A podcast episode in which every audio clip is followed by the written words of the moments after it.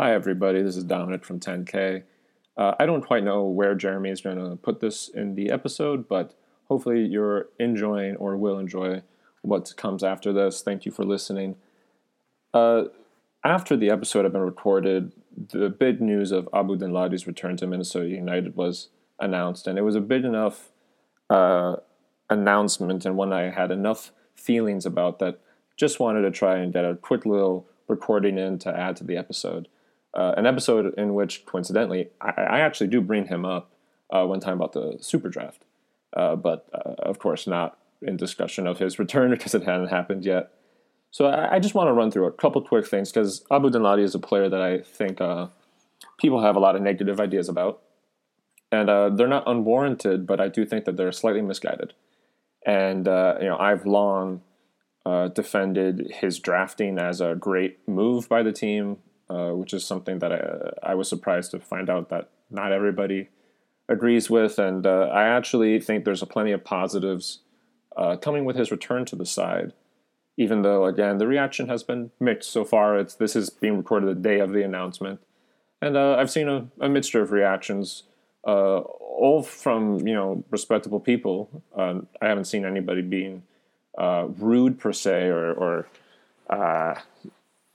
mean, but I have seen plenty of people sort of unsure of what to think about this, and maybe a couple eye rolly reactions. So I, I, just want to run through a couple things. Obviously, Abu Danladi had a fantastic rookie year with Minnesota United.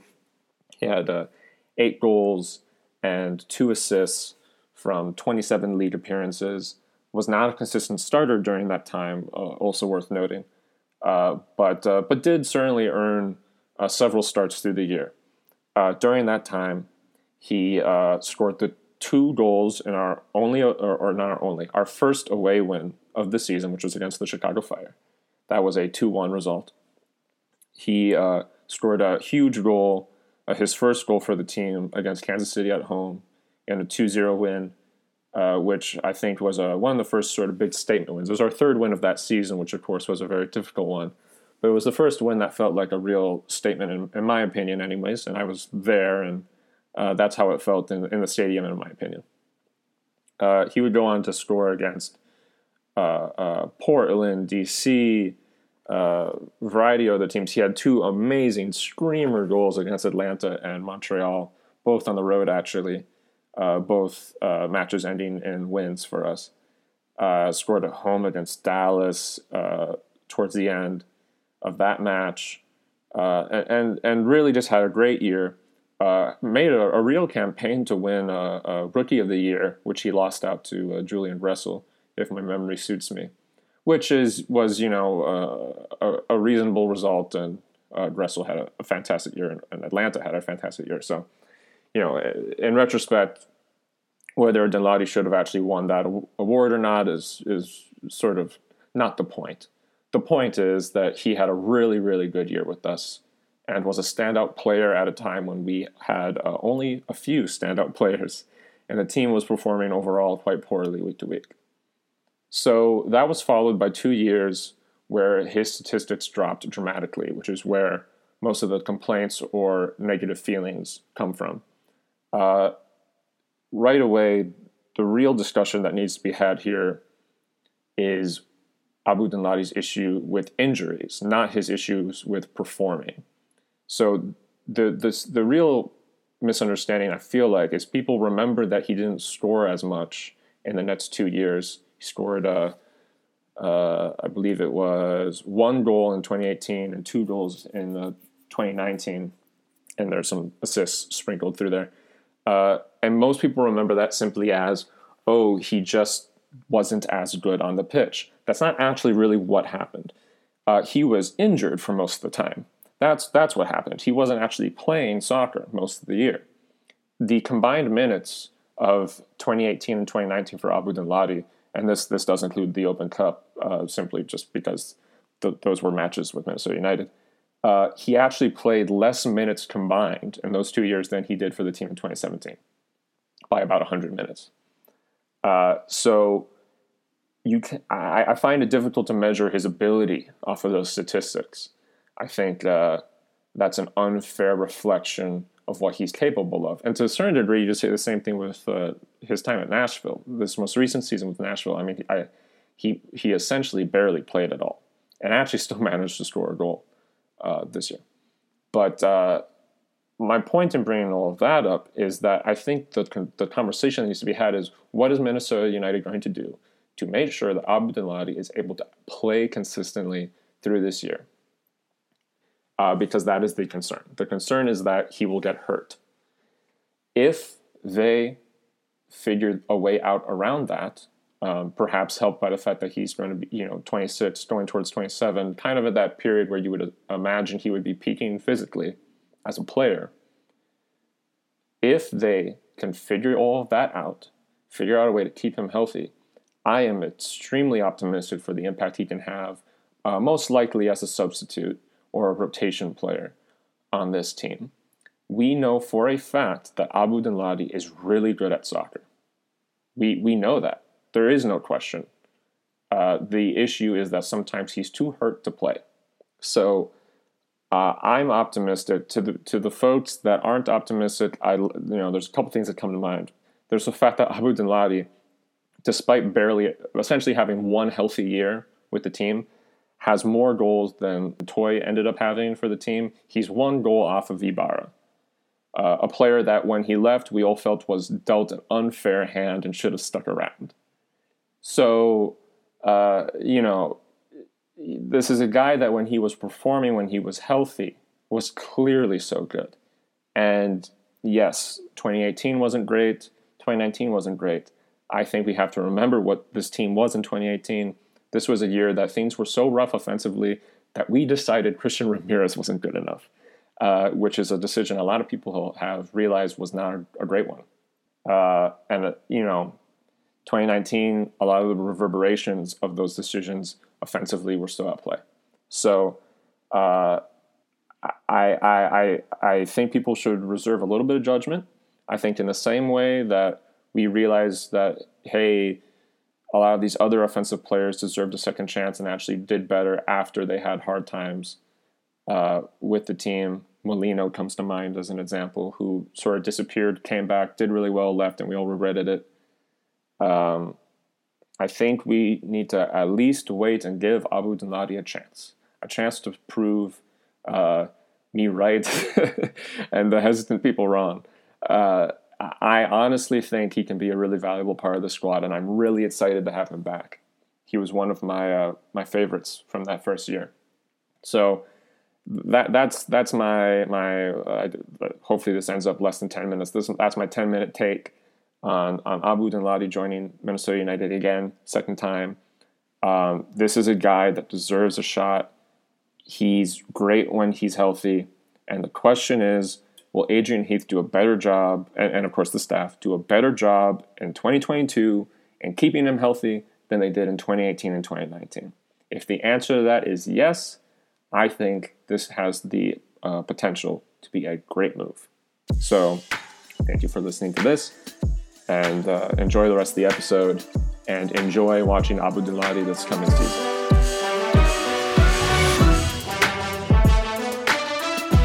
What is up? What's going on? And welcome into another edition of 10,000 Pitches, a podcast devoted to everything Minnesota soccer. My name is Jeremy Rushing. We are, of course, presented by our friends over at Stimulus Athletic.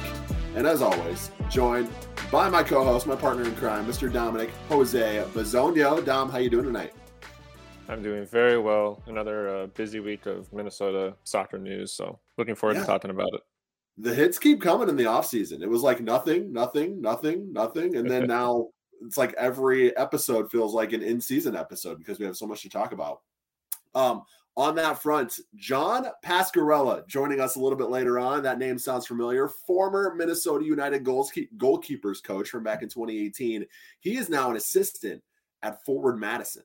So we're going to talk to him not only about his time in Minnesota, but obviously his new role with the Mingos. And joining us to do that, kind of like a double guest episode, a little weird.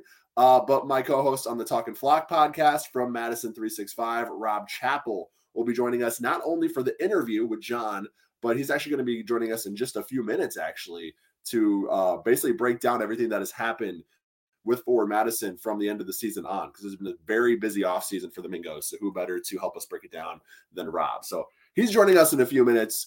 But first, uh, we need to talk Minnesota United because uh, this has been a busy week for the Loons. Now, last week's news was a little bit out of date. This week's news might also be out of date by the time you listen to this. Who knows? But after we got done recording last week and before the episode aired, former loon Jan Gregus, who was a topic of conversation in last week's episode, did end up signing with San Jose after being selected in last month's reentry draft. We were speculating on whether or not he would be signed after the uh, after the reentry draft was complete, but he is, so he will be with the Earthquakes for 2022. Um, also, after not being re-signed initially and being quote unquote on the market, uh, center back Brent Kallman is returning to Minnesota. It's a two-year deal for the Woodbury native. And Dom, this is, I mean, if you're Minnesota United at this point, with the way the roster is looking here on January 11th at the time of recording, you need to grab depth wherever you can get it.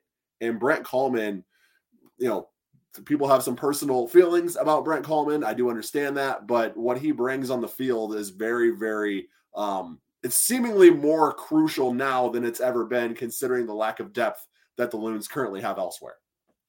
Yeah, for sure. Uh, first of all, uh, I, I, do want to note we should even be careful of mentioning that Jan Gregus is signed for San Jose because now I'm convinced that tomorrow he's going to be traded to Cincinnati for allocation order or something. But you never know. Uh, you never know in MLS, maybe but uh, yeah, on, on the note of, of and, and, by the way, I think that's a very interesting sign, signing for San Jose, so that'll be interesting. But uh, on on the note of of Brent Kallman, yeah, you know, like you said, I I can appreciate that there's some complicated uh, opinions about him, but the fact is that he is good at uh, his role on the pitch, and uh, even in the last in this last season, uh, at a point where I think most people assumed he would more or less be out of the picture, he still came in uh, frequently and performed pretty well. Uh, and and so if you need depth in in the back line, which every team does, uh, it makes sense to keep him around. Uh, you know he can do it. You know he knows the team. He knows the the area, so to say. He's familiar with the organization. Uh, obviously, he was on the market, so I I I am not surprised that they figured something out to extend his stay. Uh, but you know, I, I, would probably prefer that he not be a starter. I don't necessarily think that he's the you know no, quality no. that we need to be looking for for that. But I think everyone's in agreement that uh, what they should be hoping for is to have a really reliable uh, backup with him. Yeah, and he had an excellent year last year. Uh, if we're being honest, I mean, he was called upon uh, numerous times in a backup role, spot start situations. I think that's the perfect situation for him, and he's the perfect guy to fill that. If you're Minnesota United, I mean, he just he plays that role so well. So, uh, but going back to the Gregus thing, it actually made me think of something interesting. Um, we've talked about Nashville sort of being Minnesota South now with uh, with uh, Bunbury, Hawkinson, and Eric Miller. Well, you're looking at a potential defensive midfield pairing in San Jose of Jan Gregus and who? Jackson Yueill. Yep. So that is something interesting yep. to look at if you're a, a, fan of Minnesota soccer too. What's happening there in in San Jose? But anyways, we move on to more Minnesota United headlines. Former, or excuse me, forward Thomas Williamson has signed with MNUFC 2, according to Andy Greder of the Pioneer Press. Uh, when this episode airs, it'll probably be made official by the team at that time. But as of now, it's only reported by Andy. Um, he was selected by the Earthquakes, the aforementioned Earthquakes, in last year's Super Draft, then was loaned out to Pittsburgh Riverhounds in the USL Championship for the entire season. Finished with six goals and four assists in 26 appearances, only 22 and we talked about uh, the addition of Hlongwane last week, Dom. Um, this is another young forward, and we've kind of been beating the drum about on this for a while for Minnesota United. Is they need to look into developing young attacking talent, and it seems like this that's how they're going to be u- utilizing MNUFC two and this U twenty two initiative and this MLS Next Pro initiative. I mean, the first two signings are young attackers with potential. Um, so kind of kind of promising there if you're a Minnesota United fan because that striking that striker revolving door has been constant since yep. ML, since they started MLS in 2017. So you know, really focusing on developing young strikers it could be the way to sort of again stop that door from revolving and sort of maybe get some getting getting get something solidified at the striker position if you're Minnesota in the long term moving forward. Yeah, for sure. I think uh, a, a, frequent criticism, uh, certainly including this year uh, with a, a, player that we may have given too much stick in the form of Fernando Adi. Uh, but uh, you know, frequently Minnesota United, and, there, and there's been other MLS teams that have kind of found themselves in, in this situation as well. But certainly in Minnesota in recent years, it's felt like you know there's whoever we want to be starting the games up front, and that person is probably anywhere from 26 to 29 um, over the years. Uh, and then whoever is the backup is you know 30 low 30s mm. and re- the the more optimistic thing you would have is have that backup person be uh, a, a, Mason Toye, for example, who of course was with the team for a while, or or or Danladi, I suppose as well. Uh, a younger person who you're developing, who you're giving yeah. minutes, so that eventually they will replace that person. And that's simply not what these veteran players are doing because obviously they won't be with the team by the time that other person has left. And uh, so you know uh, to your point it's it's encouraging to see sort of and, and, we'll talk later a little bit but even with the the super draft pick uh, today you seeing young forwards sort of surrounding the team in various degrees and we'll see how many uh, senior team minutes any of them end up getting over the years but uh, it's certainly a, a good show for for at least trying to set up that development i do think also that this uh, reported signing uh, of Williamson is is a useful note for us to better understand what rosters, or at least Minnesota's roster in MLS uh, Next Pro is going to look like. Only because I think there was a lot of uncertainty about what these teams would consist of. Uh, I think there were some people who, and I completely appreciate the romance behind it, but who romantically thought that these teams would like just be a bunch of kids from wherever these teams were from. Yeah. Uh, and, and, I'm sure there will be local players on all these teams. Um, but you know that was never the case with the the MLS two teams in the USL Championship, and I didn't expect it necessarily to be the case with the adjusted versions of those that were going to be in MLS Next Pro. And so, yeah, there's going to be some out of state talent, obviously. Um, that in this case actually appears to be signed specifically to play on the team. Uh, and you know, I don't think that's a bad thing. I just think it's a, a notable uh, factor for what these teams are going to look like, and and hopefully there are plenty of of local uh, local talents, local youth as well. But yeah, Williamson looks interesting. He has a little bit of pro experience already, which is obviously encouraging. And uh, you know, it's it's not easy to score six goals and make four assists in, in the USL Championship. So uh, certainly at his age. So yeah, very interested to see what uh, what he brings to that first season for MNU FC too. Yeah, and that's a good point, Dom. This this the, the roster for this reserve side, if you want to call it that, or MNUFC two, this MLS Next Pro side, um, th- there there was a gap. We talked about this at nauseum. There was a gap. We talked about Caden Clark at nauseum. There's a reason why that gap was the reason why Minnesota United wasn't able to to keep him around. Um, that gap is now filled with this team, but that doesn't mean that that gap is going to be filled strictly by Minnesota players. Now, the, does it have the potential that a good amount of these players could be local? Absolutely. We know the talent that comes out of the state, right? But the, between the the young players who are coming up through the academy and need sort of that extra age group to continue their development, and the players who are either injured or not getting time at the MLS level, getting them time at a place like MNU FC two, there's this other area that just basically consists of the scouting departments, the technical staff what they see in other players who they think have potential that other teams may not be utilizing. This guy, maybe he's not ready for MLS, but we think he's being overlooked by other teams. Let's bring him in. Let's put him in MNUFC two and let's see what he's got. Right. That's going to be that's going to be a test for the scouting department, especially since this has not existed in Minnesota before. There are places like Sporting KC, like New York Red Bulls, list goes on, LA Galaxy, list goes on and on and on of organizations who have had sort of these teams in place already. And so they have that process in place. They sort of have their their scouting arms in so many different markets and pockets of places where they can try to scout these players. This is new for Minnesota. So it'll be interesting to see what kind of success, early success, they can have in bringing some of those players in and bringing the right players in for that particular role.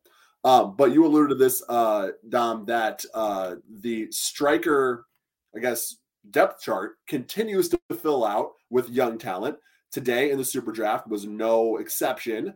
Uh, Tani Oluwaseyi, forward from St. John's, 2019 Big East Offensive Player of the Year, was selected 17th overall by the Loons in this draft. He missed much of the 2020 and 2021 seasons due to the pandemic and knee surgery. Um, evidently, there was a meniscus issue that he had to have surgery to get taken care of. So, obviously, something to keep an eye on. But suddenly, a ton of young potential at striker for the Loons. And MLS analyst David Gass called Abu um, Oluwaseyi his sleeper pick of the draft. He said he's more pro ready than Mason Toye was when he came into Minnesota and expects him to be a factor for the Loons in 2022. That's a lot of talk and a lot of expectations for a 17th overall super draft pick. But I mean, if that comes anywhere close to fruition here in 2022, Dom, you're talking about a huge impact player at a, at a, at a place where you don't normally see instant impact. We've seen them have good super draft picks with Dayne St. Clair, Hassani Dotson, Chase Gasper in the past who have made impact later in the first season. But this this this could be another maybe even more successful example of that if if David Gass is right. Yeah, and and you know maybe others will put less weight in in that quote than than I think both of us are going to, but um, I I I followed quite closely what what David Gass has to say about MLS pretty frequently, and he tends to be very right. Um, and that's a, that's a pretty yeah. it's a pretty uh, impressive uh, quote opinion when uh, you know to be compared to Mason Toye, who uh, you know uh, season to season, of course, has ups and downs, but uh, I stand firm by you know I've I brought this up a million times, but I, I'm still uh, not over. I think the fact that he doesn't play for Minnesota United anymore. Um, I mean, he's um sort of turned himself, in, in my opinion, Dom. I think Mason Toye is a top ten striker in MLS. I think he certainly can be. Yeah, Montreal. Yeah, absolutely, absolutely. So for you know, for for for uh, for David Gass to think that there's a more immediate potential, or more ready potential uh, with with with Tani is is yeah. I mean that that speaks volumes and you know, I, I've I've had some friendly uh, uh, debates or arguments with people about what I'm about to say before.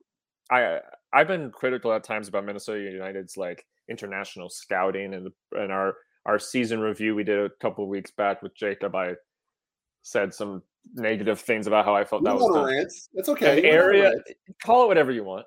Um, oopsie transfers. Uh, but one area that of this team that I've actually always thought was very well done, and and oddly enough, it's a lot of people who think I'm wrong about the transfer thing tend to think I'm wrong about this.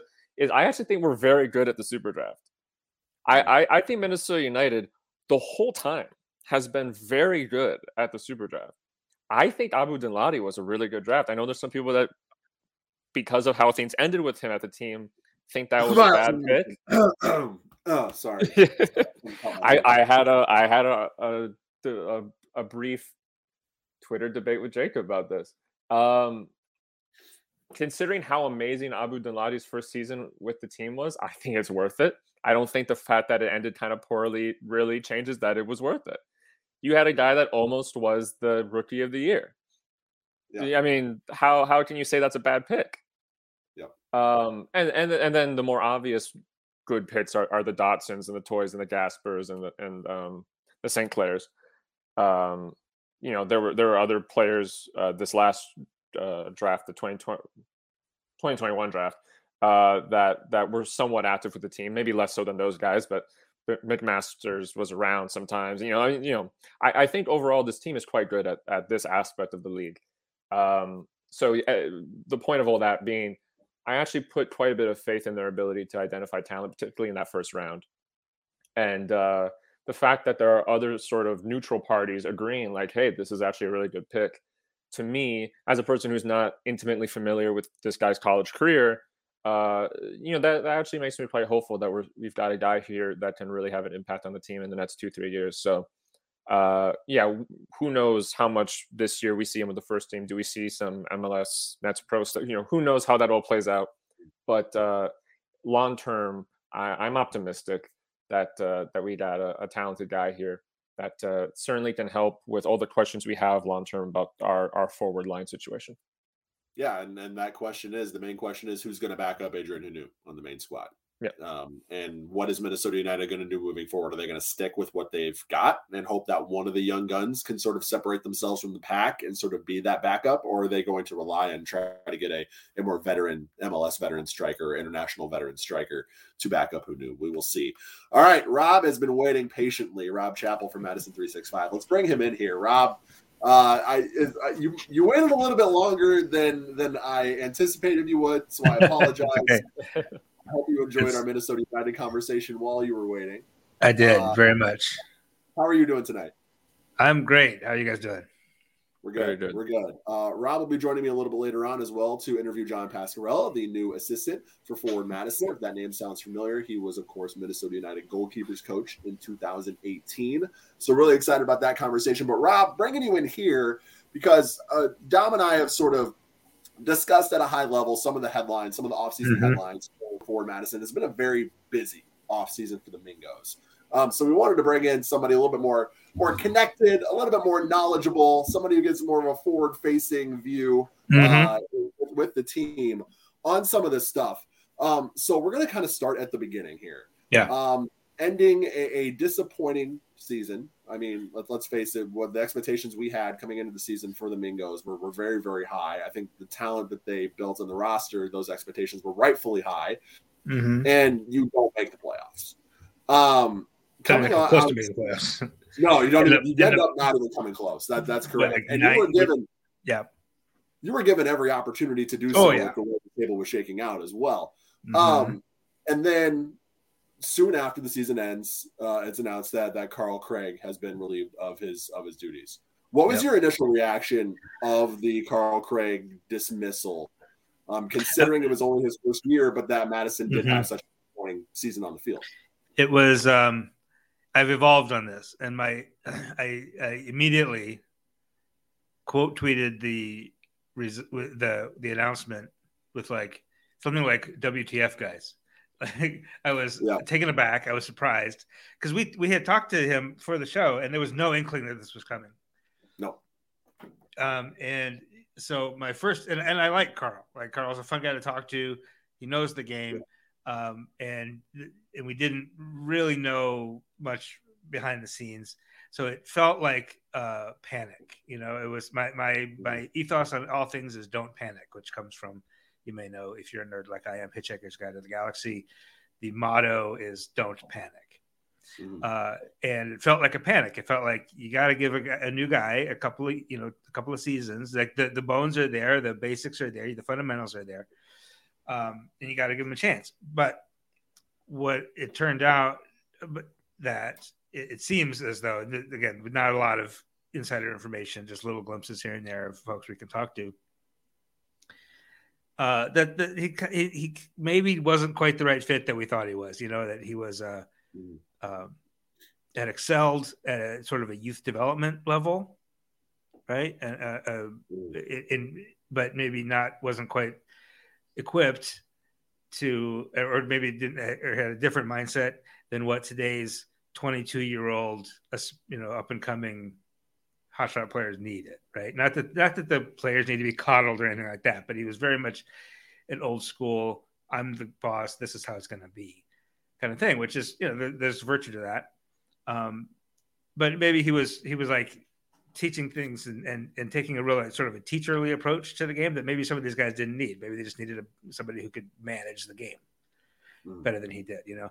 Uh, and and there was some some clashes with some personalities. You see a, a fabulous talent uh, like Michael Vang, who ends up kind of getting sidelined, like Jake Keegan, who ends up getting sidelined, and, and you kind of get a some some morale problems in the locker room, and and maybe it's just not a tenable situation. So uh, again, I, I, don't think it's. Um, I, am not going to say it's the right call or the wrong call. I, like I said, I have evolved on it. Um, I do give them points for taking bold action. You know, you got you want to and and doing and they did, they did right by Carl. They paid out his contract. So, um, my like I said, my, my initial response was this is a panic. Don't do that. But I think I have, um, and it also helps that having talked with Matt Glazier, the new head coach, I'm very impressed with him. Um, mm. They have, and one thing that um, became clear in talking with some players and some other staffers is that Carl, whatever whatever Carl did, like there just wasn't enough investment in the technical staff. Mm. Right, Carl didn't have enough help, basically. Yeah. And so I'm very pleased and I'm very excited about the technical staff that has been announced so far. Uh, they are going all in on really top notch coaching, which I think is uh, indicating that not only is the club committed to putting a winning product on the field, but they're making the investments that it takes to do that. We'll get into more of the, the coaching staff and Matt Glazier specifically in a minute, but I do want to touch on a player that you mm-hmm. mentioned, a player that people here in Minnesota yep. are very interested to see what his future holds, and that is Michael Vang. Uh, 2020 season was otherworldly. The Vang train was Huge. was off yeah. and running. Uh, yep. Arguably, I mean, maybe even inarguably the best player in the team. Um, mm-hmm. And uh, he gets time with the Chicago Fire in their training camp in the preseason. So you're talking about a, a, kid who really is getting is getting a look and is getting a real opportunity and platform to continue his career at a very high level. Yep. And then he gets back to Madison, and it's just a stone cold stop to everything. Yeah. Um, did not see the field much. Uh, was not obviously the same quality player when he was on the field early in the season that we anticipated. Um, in our uh, end of season interview with Carl, he did mention that that uh, Michael picked up an injury um, mm-hmm. during that training camp with the Fire that kind of did sort of uh, contribute to the the lack of form or lack of just pitch time that we saw from him. Mm-hmm. What do you make of the situation with Michael Vang? And uh, you know, is there any more to this to this tale? I guess that that you know. I don't know. I mean, it, he did kind of. Uh, Carl also kind of implied that Michael didn't work hard enough in, in training. Something, and. I, I, I don't know uh, whether how how much to believe that or not. Um, but uh, we do know that that Michael got got subbed into a friendly and then subbed off, which is mm. never going to ingratiate yourself to the coach. You know, that was never going to make you real want to fight for that coach when you're treated like that. Um, I, I think yeah, every player, many players have had an off season.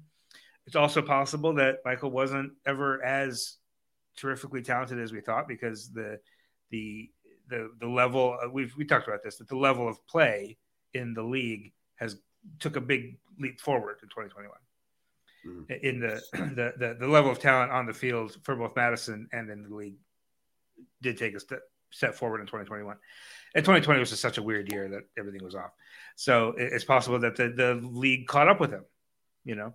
Uh, it's also possible that he just had a different style he was his style was not quite as um, fast paced as Carl wanted to play right? He was more of a finesse guy. He's a he's a hold the ball, look up, um, and and find find space that way kind of guy, which maybe didn't fit didn't quite fit the way Carl wanted to play. So there's a lot of different factors that it could have been. I I I am sure that he, Michael will land somewhere this season and will probably have a great year in 2022. He's young. He's what? He's 22 years old, yeah. something like that. Uh, so he's got a lot of time ahead of him. I think he'll look back at this as uh, one off year, and that'll be okay. I hope that's the feeling I might, you know, not to. Mm-hmm. We're all supposed to be neutral, but I, I have you know talked to Michael many times for interviews for articles over the years. Um, I talked to him in 2020 before the pandemic started, uh, before uh, he had technically played for for Madison for uh, mm-hmm. for an article, and um, yeah, I, I, my my my feeling is is I mean exactly as you said, and it doesn't take a genius to put that this together, but is that he'll probably have uh, plenty plenty of good times in the, in the next couple of years, but mm-hmm. maybe uh, this year, for as much negatives may have come with it, perhaps is will also be a, a useful lesson for sure. for for him as how to navigate the professional world, which is probably a factor for you know relationships that were how various relationships went as some of these guys were brand new to even being professional yeah and uh, weren't weren't veterans in the politics of the game, so to say. Mm-hmm. And uh, so I, I, think there's plenty of positive ahead, though, from a, from a uh, Minnesota native player, you know, point of view, I think there's plenty for people to to look forward to with him. All right, so let's talk about Matt Glazier. You mentioned him earlier. Rob, mm-hmm. um, new head coach, obviously spent some time in in MLS and on RSL staff, and has uh, you know coaching experience in USL Championship as well. This is his first crack at a head coaching role, though, with yep. Forward Madison, um, former goalkeeper. Um, you you mentioned your your initial impressions of Matt. What were your initial impressions of the the signing itself of the announcement? And did did your conversation with Matt sort of um, alter or, or evolve those those initial impressions at all, similar to maybe how you felt about the Carl Craig dismissal? Yeah, well, the uh, talking with some folks around the around the club, uh, it, the the feeling was that the the perfect new coach, given that what we talked about, what I mentioned about the the ability to re- relate to this kind of player, uh, the the kind of player that is making their way into the game through USL League One um, the perfect candidate to to take over as as the manager of this club would be a USL Championship assistant coach, mm-hmm. and that's who we got. So that from that from that standpoint, it made perfect sense. Um, and I, I knew very little about him uh, before, but but in looking into him, you see that he's a guy who has been a sort of a lower level player, um, and, and did you know had a successful career as a lower level player, uh, transitioned pretty kind of naturally into coaching. Um, mm-hmm. Sort of like the Ryan Coulter model from from Forward Madison 2019, where he, he was a player coach uh, in mm-hmm. Wilmington, and um, and then and then just sort of stepped into that coaching role. And uh, I, I got the sense talking to him that that this is an opportunity he's been waiting for that he's yeah. been thinking about, that he's been planning for, you know, and and and you, and you can kind of tell that he's been these last two years. He's like, okay, when I get to be the head coach, this is how I'm going to do it, and he was ready. Uh, he also talks a lot about grit, which is uh, sort of an amorphous term, but it's something that the supporters told management that they wanted. That that's what there's one thing that was lacking.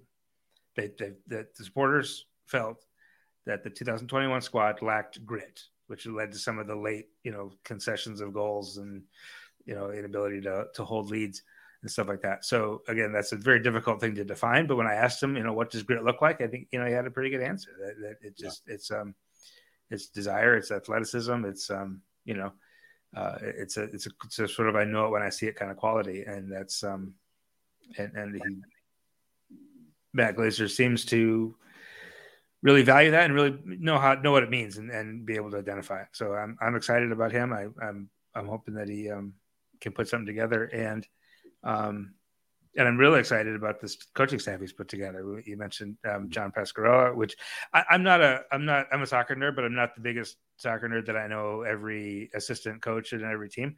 But I had heard of John Pascarella, so when I, when they when I, they announced yeah. that, I was like, oh wow, that's a guy I've heard of, and he's he's great. He's, he's been around forever. I mean, to get that yeah. level of player who's been in this game since you know he's he's playing professionally pre MLS. Well, and and Rob, you mentioned USL Championship assistant coach. This guy was a USL Championship head coach right. last year. Right. So. Right, which is fantastic. And then um, and then you know Neil Hlavaty's coming back, which everybody loves Neil, the most yellow carded assistant coach in the league. Uh love to see that. Talking about grit. He's the he's the guy that's gonna curse at the refs for you. Yeah. Uh, and then you know Keith Tiemeyer who has had a terrific run with um, with the University of Wisconsin uh, with the Badgers, and and bringing on him not only just bringing Keith Tiemeyer, who's a you know terrific coach, but to bring him in as the director of soccer operations and development, which is a position that we didn't even have last year. Yeah, you know, so um, so they're they're not only bringing in the big names, but they're um, creating roles that this club didn't have before, which which seems to me like Connor and Vern and the upper management and the front office was like, okay, we're going to build this. Uh, we're going to build a proper technical staff, and we're going to make yeah. this thing work, which I'm very excited about.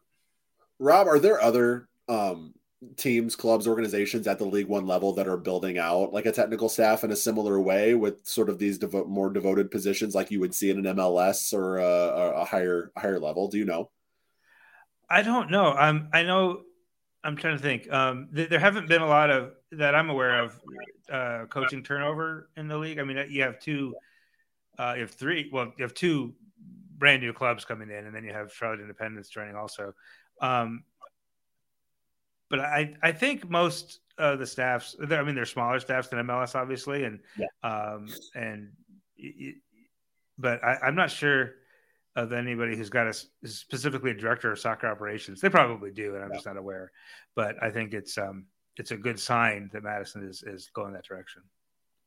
Yeah, going back to what you said on the on the grit thing, Rob. I mean, those late conceded goals cost Forward Madison a playoff spot, and, oh, and sure. then some for sure. Yeah. I mean, it, mm-hmm. it, was it was a it was a common thread. We we we t- he he Carl was was very um, obviously um, he he admitted it. He he knew it. He he was very open to talk about it. Yeah. Um, so that was the thing when I looked at is like that needs to change specifically, and it's good to know mm-hmm. that that that was sort of an emphasis in bringing in a new coach who's going to maybe um, facilitate a better. I don't know if mental toughness is the right word or grit's even the right word, but just you know, at the end of matches, finding a way to see it through even if it's yeah. the 110th minute or something stupid like that, right? yeah, so, which so, actually uh, happened. Yeah, literally happened. Um, yeah, so that's going to be interesting. Uh, we also did get a, our first big player signing. We've had a few re-signings, uh, Christian Enriquez, yep. Justin Fuco, but first big player signing and Senegalese mm-hmm. striker Abdou Mbacke Thiam uh, scored 46 goals during his collegiate career at UConn. Spent the last yep. two seasons with Lou City FC in the USL Championship. Uh, clinical finishing, Rob, was was a, a, an issue last season. Getting in goal oh, scoring position was not. Yes, finishing. The, the, yep, was, finishing was uh, such a uh, such a, a, problem last year. We scored the second lowest goals in the league. Mm-hmm. Um, only 31 goals were scored in how many matches? Uh, so yeah, we needed that number nine um, striker. Uh, I think Abdou uh, Mbacke Thiam is could be the right kind of guy. I'm very excited about him because um, you mentioned you look you need the kind of guy who can not only score goals but who's like right for this level. Uh, and obviously to have such a terrific collegiate career, really, you know, almost dominant uh, in that in that conference. Um, but then kind of gets unlucky and gets stuck behind, you know, uh, what's his name, Lancaster at Lou City, was one of the leading scorers of, in the championship, and doesn't seal the field a lot um, but spends three years training with one of the best clubs in the championship. Yeah. Right. Uh, so he's coming in uh, with, uh, I, I, would assume, I haven't spoken with him. I, I, I hope to very soon. Uh, but, you know, he's going to be hungry. He's going to be uh, exciting to watch, I think. Now, I will say, Mason Toye started for Madison in 2019 and never scored a goal and then came to Minnesota and was like on fire for the rest of that season. So you got to have a midfield behind him that can serve him well. Uh, and if we can put that together, uh, I think he can be very exciting. And um, and also I'll mention he's 29 years old, which is older than you'd expect for a guy with only with only three years of experience, um, which means he was coming out of college at like 25 or 26. So, which is which is not to say he's old, but he's he's probably a little bit more mature and experienced, and maybe could bring in some leadership as well that that will definitely you know be beneficial i think rob i'm gonna i have one final question and i i think it's a fair question uh there might be some people listening who don't think it's a fair question um so Forward madison has sort of branded themselves as like the cool club of lower yeah. league soccer right mm-hmm. is is this sort of the the the point where they become more than that right? Is this sort of that that okay, yeah, we got the cool kits, we have the awesome branding, we have the supporters culture, we have the stadium, but what's been missing is the on-field product. Mm-hmm. And we've talked on on the Talking Flock podcast, Rob. Like you can have all the bells and whistles, but if you're not delivering on the field, at some point, people are going to tune out. Right. Is, is this sort of? I don't know if it's an if the awakening is the right word because they're only three years in. But yeah. is this is this sort of the point where you like Forward Madison is sort of maybe taking that more, you know, that that next step in terms of really becoming the on-field product that matches the the marketing. Mm-hmm. I guess that's I that's certainly no. That, I get what you're saying exactly. That, that that's definitely the vibe I'm getting from the front office and from this, especially the coaching hires. That's the vibe I'm getting. That they're that the thing that you have to understand too that Forward Madison uh, other than when Peter Wilt, you know, started the club, nobody else in the front office had any football experience, right? They're mostly were the Madison Mallards, the baseball club. Uh, so obviously, you got tons of experience and tons of success in minor league sports, but not soccer, which is its own thing, right? So you get Peter Wilt come in, get things underway, and then he moves on down to Chicago House and leaves it in the hands of Connor and Vern, uh, who are really smart guys who have done a really good job with the Mallards and, and are now evolving into understanding the way soccer works, I think, a little bit more. Uh, so I think what they've recognized is yes, this has to be the year when we take the step up on the field. That we've had a lot of fun, we've had a lot of success on in, in creating a brand, um, but now we got to think about okay, actually winning some games and, and some hard work. Um, and and I think the first big step in that has been the the, the coaching staff, like I mentioned. Um, now, the next question then is the investment in the on the player side, and you see um, they managed to bring back some players that are very exciting that I didn't, I wasn't sure we'd be able to retain, frankly. Uh, Christian Enriquez, uh, Derek Gebhard is the one that you know was really seemed poised, like he had a, a good enough season last year that he could have gone back up to the championship and and they got him to stay, which is really exciting. Um, Justin Suko is another one uh, who could have taken the next step up, and Phil Breno, frankly, uh, you know the goalkeeper uh, uh, is looking really great, and then Cyrus Rad, of course, on the on the left back there. Now we we also had two players uh, who did move up to the championship. Yeah, which we uh, learned about Jiro Barriga Toyama, the right back. who is so dynamic and exciting is going to go um, now play for Monterey Bay, the expansion side in the championship. And then we just learned this week that Aaron Molloy uh, got bought out of his second year of his contract and is going to Memphis 901, which is great for him and sucks for us. so, uh, you know, uh, and then you get a guy like Mbacke Thiam, who is a really dynamic striker, and and uh, he's, he, that signals to me that the front office is serious about trying to win, which is you know good, great to see, and and, and makes me optimistic and hopeful and excited to watch what, what they come up with. Now we got a few holes to fill yet, right? Yeah. That they may have already filled that they're just not announced yet. But you know, with Molloy's departure, the immediate question and what I, and is is does Eric Leonard come back? Yeah, because he uh, uh, he he was he did play that number six role uh, before Aaron Molloy took it, and then Eric moved back into a more defensive role. Eric Leonard is is not the same player as Aaron Molloy. He's a much more defensive minded number six. He's not going to be you know up in the attack as much, but he's a very solid number six. And if he can come back, um, you know that I think that is helpful. Um, we don't know anything about any defenders other than Cyrus Rad. So yeah. we don't know about Connor Tobin. We don't know about Josiah Trimmingham. We don't know about uh, Gustavo Fernandez.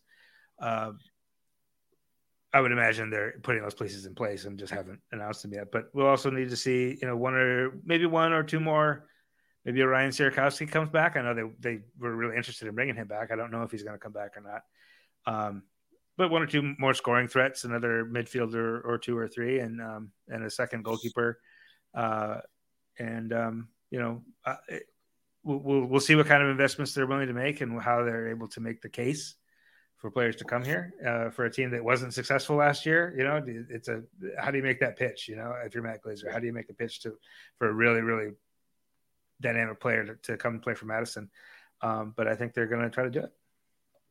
Yeah, it'll be interesting. I mean, if the if the step up in quality says anything from 20 to 21, 21 to mm-hmm. 22 could be a whole different ball game too, and Madison may have to be yeah. even much better to compete for a playoff spot in 2022. Yep, for sure, for All sure, right. and and, and uh, yeah, it's gonna be fun to watch though. Yeah, fun to watch, and hopefully Rob and I's Talking Flock podcast will be fun to listen to for another season. We'll uh, so. we'll have some bonus episodes. Yeah, we'll have some bonus episodes before the season starts. Uh, you know, one coming up here in a couple weeks, and maybe one more before we actually get started in April. But again, Talking Flock, myself and Rob Chappell during the season, talking all things forward Madison. Just look up Talking Flock wherever you get your podcasts. Uh, Rob is sticking around as we will interview with John Pascarella, uh, new assistant for Forward Madison, uh, in just a few minutes. Rob, uh, talk to you here in a few. Thanks a lot. All right, Dom, before we get into the interview, though, I want you to stick around here with me for this. We got to shout out some good friends of ours over at Stimulus Athletic. Um, this is a really exciting time for Stimulus Athletic because um, if you look at their social media, every week they seem to be popping up with a new team store. What does that mean? Well, it means basically Stimulus is going to help teams, clubs, organizations put out merchandise that people can buy and support said club, team, or organization. Um, Stimulus makes the jerseys, the there's quarter zips, there's shorts, there's backpacks, there's so many different things. So if you are a club looking to outfit your team with game gear and apparel, or you're an organization, soccer related club, um, or excuse me, soccer related organization that's looking to maybe just find a way to to help support yourself and to do it in a way that's uh, that's gonna you know really excite the people in your community and in your base. Stimulus Athletic is the way to do it. So go to stimulusathletic.com. There's a little get started button when you go there. And if you have a design, you can uh, you know you can just upload it or give it to them and they can put it on one of their quality products. But if you need a design if you're not a designer if you don't have a designer you're kind of starting from scratch that is okay. Because jason and the team at stimulus have a have a great design team there on site in their in their uh, in their office there, um, and they do great work. They helped us with the 10K kit two summers back. That was awesome. Um, so they can help you as well. So again, go to stimulusathletic.com, click that get started button. Make sure you let them know that Jeremy and Dom from 10,000 Pitches sent you. If you want some examples of what Stimulus Athletic can do and provide, I don't know, look at a team like uh, Minneapolis City. Uh, look at a team like Tulsa Athletic. Look at the Anguilla national team. Look at the American Outlaws, the great merch that they put out. I mean, they're the American Outlaws jerseys are better than the U.S. men's national team jerseys. I'm just going to say that. Like the U.S. men's national team should just use the American Outlaws jerseys because they are fantastic, um, and they're Stimulus Athletic provided, of course. So go to stimulusathletic.com, click that get started button. Make sure you let them know that Jeremy and Dom from 10,000 Pitches sent you. All right, it is now my pleasure to welcome in the newest, well, I guess as the time of recording, not the newest coach added to the Forward Madison uh, technical staff, but former Minnesota United goalkeepers coach, most recently head coach of the OKC Energy in the USL Championship, and now, yes, he joins Matt Glazier's staff at Forward Madison for 2022. It's Mr. John Pascarella. John, how you doing tonight? I'm doing great, Jeremy. How are you? I'm good. I'm good. Thank you so much for jumping on the show. Uh, Rob, you're here with us too, sticking around for the interview. I the sure interview. am. Yep, uh, making the switch over to the other podcast this week. We appreciate you uh, sticking around. You bet. Um, so, John, let me ask you just right up front here: How does it feel to officially be uh, part of Forward Madison and officially sort of be a be a Mingo? Extremely excited about it. I've been watching it from a distance, um, actually not too far a distance because I was with Minnesota United uh, Mhm. in the first year that uh, Forward Madison came into being, and there was a lot of coordination between the technical staffs at that time. Uh, and ever since then, have been you know kind of watching uh, from the background and, and admiring what's going on there. Um, expand on that a little bit. Getting to know Forward Madison as a member of Minnesota United. I mean, did, did it ever the thought pop into your head at, at the time? I mean, obviously you're in a, with an MLS coaching staff at the time, so uh, but you know, think like, oh, that's that's a that's something something cool is brewing in Madison that might be cool to you know be part of. Uh, did you ever get those impressions, those feelings? Absolutely, absolutely. In fact, Yeah. I talked to our staff at the time, um, talked to Adrian Heath, and talked to Manny Lagos and, and Amos Magee about an opportunity there when it first started. But the staffs, the technical staffs, and, and the ownership group were separated enough that they had their own ideas and their own direction that Mm. they wanted to go. But they leaned on us for some direction. They leaned on us for some technical expertise. But the thought was always in the back of my mind that that would be an interesting place to go. The connection would have been very strong and not very far from Minneapolis, to be fair. Uh, you uh, you said in the in the release you you have crossed paths a few times with Matt Glazier, and, and obviously the you know this professional soccer world is a small world. But can you tell us what do you know of him, and, and what do you think of, of uh, him as a as a as a head coach, and uh, as his first gig as a head coach, um, and and how you're going to be able to support that? I think Matt's a very bright coach. I think he's a very honest person.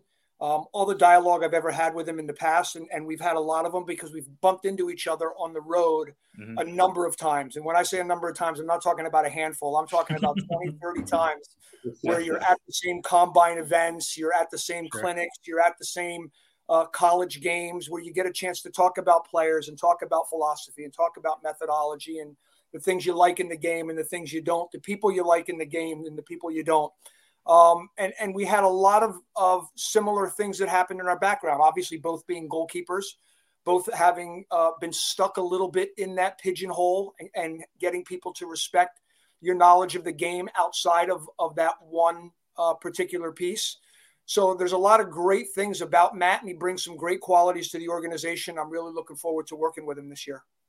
Now you mentioned you're both goalkeepers. How much pressure does that put on Phil Breno now? Does he have to get 30 clean sheets? hopefully, it's less on him in, in many ways. You know, hopefully he knows that he's got people that, that can relate to what he's going through and that we can guide him uh, and help him continue to grow and to try to get to the next step in, in his progression and in his professional development. Now, what, what, kind of film? I uh, talked a little bit about Phil, but have you looked at, been able to had a chance to look at the tape of, of Phil, but also some of the other uh, players we know are coming back? Uh, uh, Christian Enriquez, Justin Stuco, Derek Gebhard. Just looking at tape of those guys, what are your impressions? This week, I, focus, I focused mainly on Phil um, and some other pieces that we'd like to add to the team. I haven't really mm. looked much at the guys that are already coming back, which is probably something I'm going to need to do over the next mm-hmm. week to 10 days. Um, but it's more about the future and looking forward as to who we're going to add. Phil's a goalkeeper that I like. I think he needs to be pushed. I think it's important for every goalkeeper, regardless of organization or club, to have somebody that's breathing down their neck. So I think yep. that's something that you can expect. He can expect uh, from the club to have that competition from within. Um, but he looks like a guy that's a decent leader. He looks like he's very explosive as a goalkeeper. And I like the things that I've seen on video so far. Yeah, I mean, we've sung his uh, praises on our Forward Madison podcast, you know, basically all season last year. Um, mm. To me, he was one of the breakout breakout players of the 2021 season for Forward Madison. So really excited to see what he can do. Obviously, with with two former goalkeepers on the staff now, um, see if you guys can help, you know, just help you know continue that that journey that he's on for Phil because I think it's a it's a promising one for sure. Um, you just recently were the head coach of the OKC Energy in USL Championship. Um, did you feel like that was sort of your opportunity to sort of prove that you're not? You mentioned kind of being pigeonholed sometimes as like a former mm-hmm. goalkeeper, goalkeeper's coach. Um, did you take on that head coaching challenge as sort of an opportunity to prove that that you're more than just a goalkeeper's coach, that you can really kind of relate to and, and manage, you know, the, the the entirety of the field, not just the goalkeeping side? Well, it's something that I that I wanted to prove. Yes, I think people would mm-hmm. argue as to whether I did it or not, um, simply based on our record. I think the um, the mitigating circumstances with the short initial season and then only yeah. seven games into that second season made it difficult. There were extenuating circumstances, but I think there's a lot of good things that came out of it for me and my own personal development, as well as for the club in Oklahoma City. So, is it something I was looking to do? Yes. Is it something I'd like to do in the future again, possibly? Yes, if the right situation presents itself. Um, is it um, something that you're always trying to challenge yourself and to prove that you're good enough to do those kind of things? Absolutely. I want to prove I'm a good enough leader. I want to prove I'm a good enough coach. But that goes with every position I've ever held, whether it was a conditioning coach, a goalkeeping coach, an assistant coach, a head coach, it didn't matter. You're always trying to prove that you're good enough to be there. And and that's a mm. big deal for me. I always want to leave a place a little bit better than I found it. And I feel like I've done that, even in Oklahoma City. You've been around this game a long time. Obviously, you played professionally pre MLS. You were played in the you know for the Galaxy in that first MLS season, and then you've you know been a part of it as the the professional game in this country has really transformed and grown. Uh, having lived through all that, what is it right now that excites you about USL, particularly about the lower levels, and and, and why do you still love being involved at this level? That, that's a great question, Rob. And, and, and I'll tell you, it actually goes beyond that. It goes pre MLS. It goes back to the mm-hmm. old NASL. Yeah. I'm a, listen. I'm 55 years old, so I, I was born in the 60s. Um, I grew up with the old NASL, watching the New York Cosmos because I was a New Jersey kid. That was my team, the, the New York mm-hmm. Cosmos and the mm-hmm. Philadelphia mm-hmm. Fury, and that left us when I was a sophomore in college. That league folded. I think it mm-hmm. was must have been 85, maybe 86 that yep. it folded. Yep. and it left a hole in American soccer. In fact, I remember wondering in my college dorm, well, what the hell am I going to do now?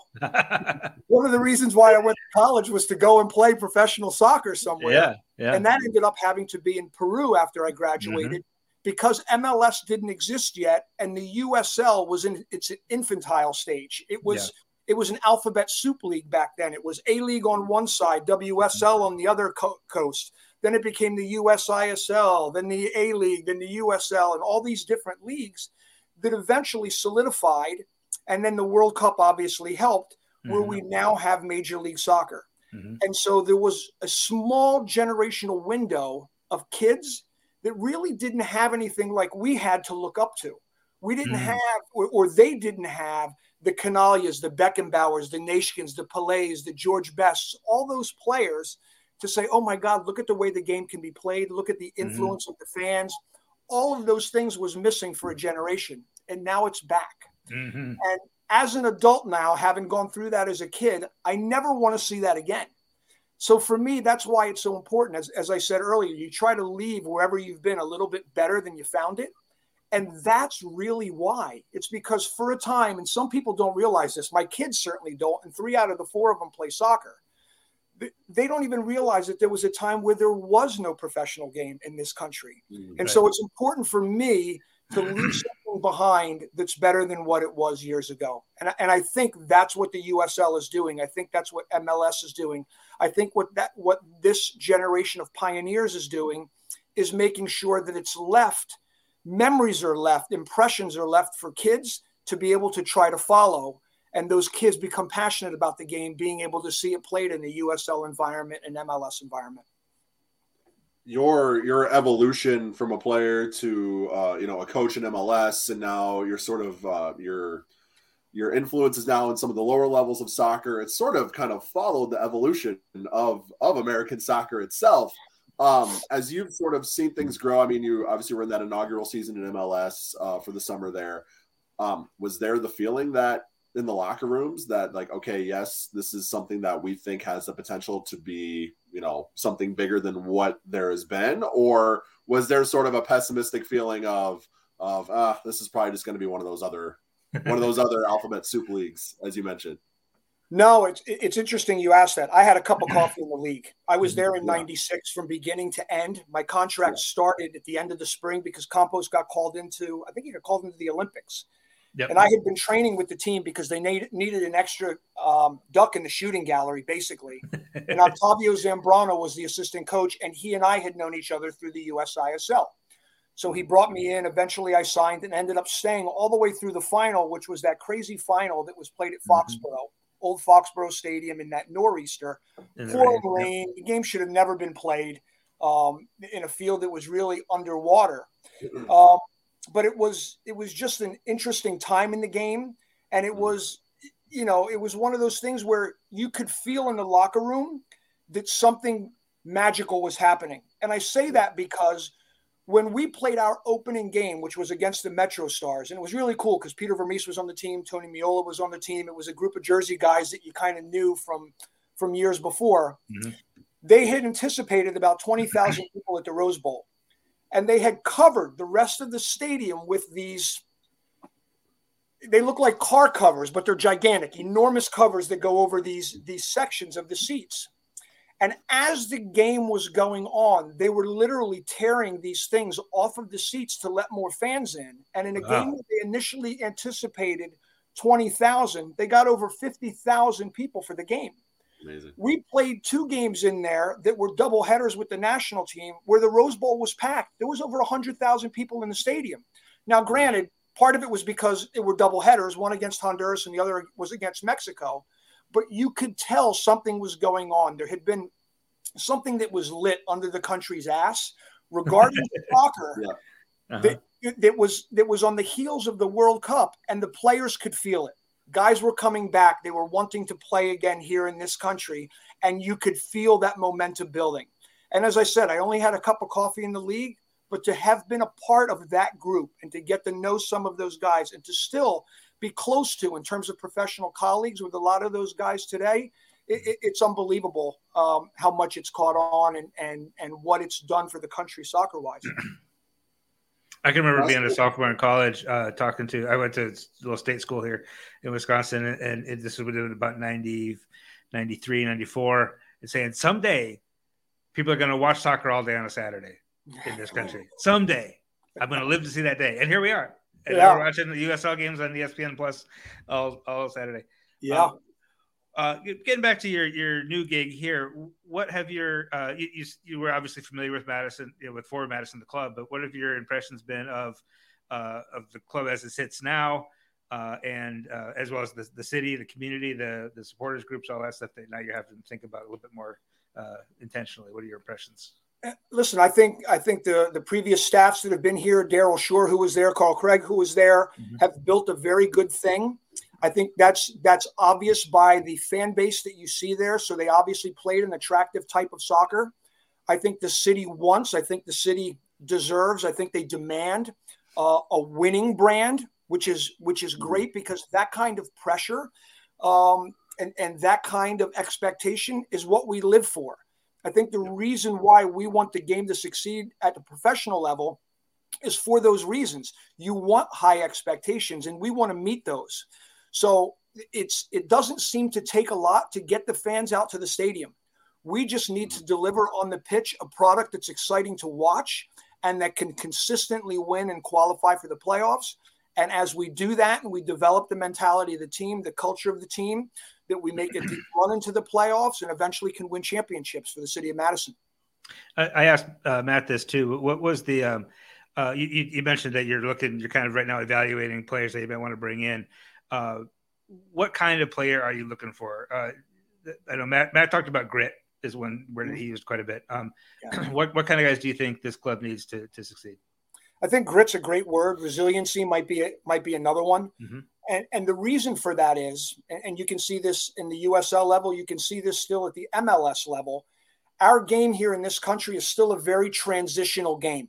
Mm-hmm. And so, because it's played in transition, you cannot have those moments where you're just sitting there thinking, shit, I just gave the ball away. I've got to, it is but you've got to react and do something about it. And not only react to it, but you've got to be prepared for it, yep. knowing that it's going to happen.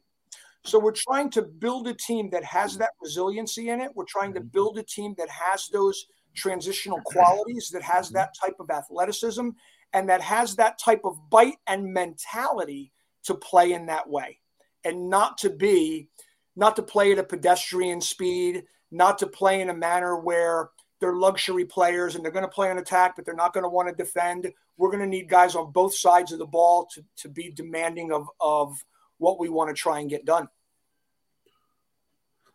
You you mentioned like that. Hopefully, that's something that they're gonna they're gonna take to. Yeah. And I think they will. I think they will. I think uh, you know that's something that they've seen glimpses of in the first few years. Again, it's just as you mentioned the consistency of of putting uh, you know consistent winning product on the field. It's been an exciting product. It's a matter of making it a winning product. Um, you sort of alluded to this earlier when we talked about your time with OKC and sort of proving yourself as a, as a well-rounded coach outside of just sort of the goalkeeping bubble. Um, what is exactly your your role going to be in Madison as an, a, an assistant? Because you're listed as an assistant coach, you're not necessarily listed as a goalkeeper's coach. Does that mean you're going to kind of have your hands in a little bit of of everything on the field in terms of defense, midfield, attack as well? Yeah, according to Matt, that's the case. When he when he first contacted me about it to gauge my interest in it, he said, Listen, you've been a goalkeeper coach, you've been a conditioning coach. We need a guy that can help us with the periodization. We need a guy that can help us with the goalkeeping. But none of us have been a head coach either. So you can bring us some experience in that area as well. You've done some scouting at the MLS level. You had to build your roster in OKC. So you have an idea of all these pieces. And with any USL staff, I don't care what division you're talking about or what club you're talking about, every coach wears multiple hats. And his big question was, was I willing to do that? And and mm-hmm. the answer was absolutely yes. I love being involved in all those pieces. You guys have probably figured out already after 15 minutes, and you'll get to see even more. I'm fairly hyper and energetic, and so I need to be involved in a lot of different things it's, as it's going along. I feel like if I'm only involved in one thing, it becomes a little monotonous and boring. So there's plenty to be done. Um, there's a lot of areas where the club needs to grow, and I will help in all of those areas needed. All right. Uh, last question here from me for you, John. I don't know if you have any more, Rob, but you know, we kind of see. I mean, this is a very, very um, well-known sort of marquee coaching staff that is being built at, at the USL League One level. There's a lot of of really notable names, yours included. Um, what sort of was the the recruiting pitch for you to join the staff, if there was anything? Is there sort of the, a feeling that like, hey, we're sort of going all in on this, and we are we're committed to you know putting a championship product out there and you're sort of one of the pieces that we feel like will best fit that model? Sort of what were you told and sort of what was that conversation like to bring you bring you into madison? It, it was really about a collaborative effort it was about getting as many good soccer minds together as we could to help guide the club forward and that's what was so appealing to me was that it you know again i think it comes back to my upbringing but i like working with people um, mm. I like engaging with people. I like getting hold of different projects and, and getting them to work and, and trying to overcome obstacles and figure out how to get something to succeed. I think they feel like the club has underachieved a little bit in the first few years. And that's also something that really drew me to the project. As I said, I want to leave every place I've been better than I found it. And so this is another great opportunity to take it up a level it already has a great following. It has a great fan base. It's got a traditional stadium. Can we now make it a consistent winner in USL? And that's the question we'll have to answer this year and next and over the next few years. Well, you talked about that was the draw. You, you, you talk about yourself being energetic and and uh, I don't know about you, Jeremy, but I'm ready to go play right now. Let's go. Yeah, put a brick wall in front of me. I'm ready to run. I'm hitting it. there you go. There you go. It's uh, good to see I haven't lost that quality. No, no, yeah, but, uh, you'll you'll definitely see me around uh, Breese Stevens uh, field, and and um and we'll we'll definitely get you on the other podcast as well. I'm looking forward to it, Rob. It's great talking to you, Jerry. Th- Jeremy, thank you for the time. Absolutely, John Pascarella, the newest assistant coach for Forward Madison FC. Looking forward to see what he and the coaching staff and the team bring on the field in 2022. John, we'll talk to you soon. Thank you so much. All right, guys. Thank you.